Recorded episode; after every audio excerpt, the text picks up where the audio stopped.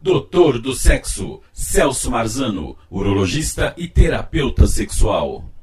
Medo de gravidez dá depressão? Com certeza que sim. Por que leva à depressão? Porque o estresse emocional é muito grande.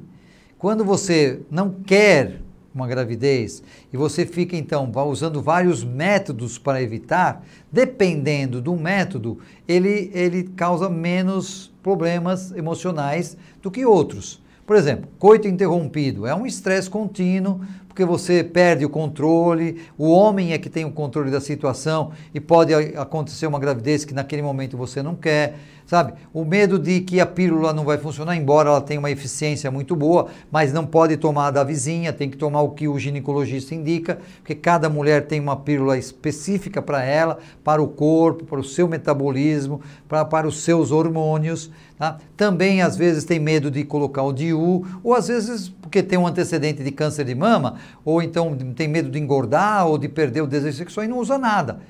E fica naquela questão assim: ah, eu não vou engravidar, eu sei o meu dia fértil, eu só posso engravidar dois dias no mês, onde eu vou estar ovulando, mas quais são esses dias? Você tem certeza que sabe? Muitas vezes acontece uma gravidez e aí você não está preparada, às vezes você não tem uma parceria fixa e aí as, os problemas começam a aparecer.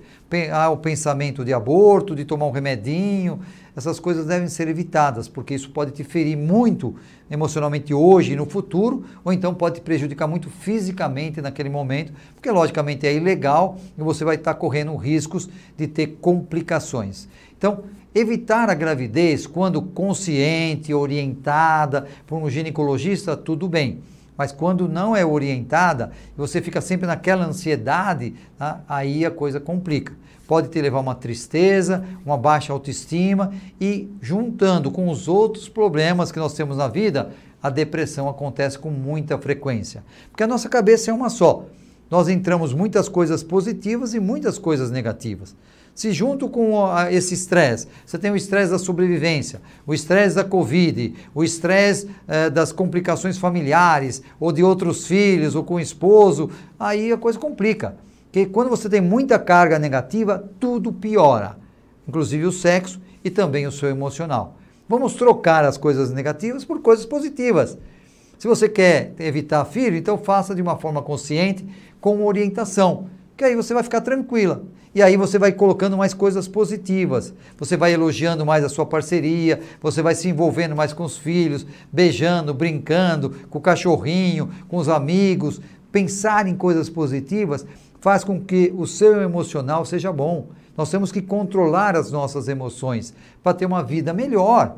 Porque se você só pensa no negativo, no pessimismo, não tem jeito. Um pensamento negativo leva a outro pensamento negativo e não tem emocional que aguente. Hoje os remédios mais tomados no mundo é o antidepressivo, porque nós temos muita depressão. Então, se tiver com sintomas, vá ao psiquiatra, vá ao psicólogo fazer uma avaliação. Mas se você tem formas de evitar, é só você fazer com que a sua vida seja uma vida alegre e feliz. Boa sorte, hein? Um abraço e até mais. Celso Marzano, doutor do sexo.